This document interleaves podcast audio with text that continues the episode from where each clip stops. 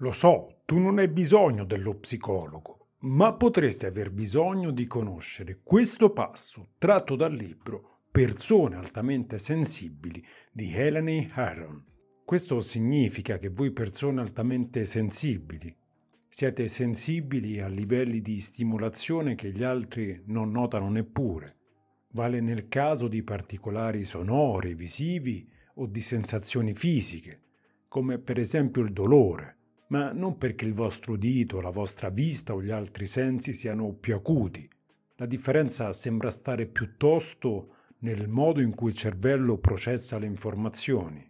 Noi riflettiamo più intensamente su ogni cosa e facciamo più sottili distinzioni, come quelle macchine che dividono i frutti in base alla grandezza, solo che le nostre maglie sono fino a due o tre volte più strette della media.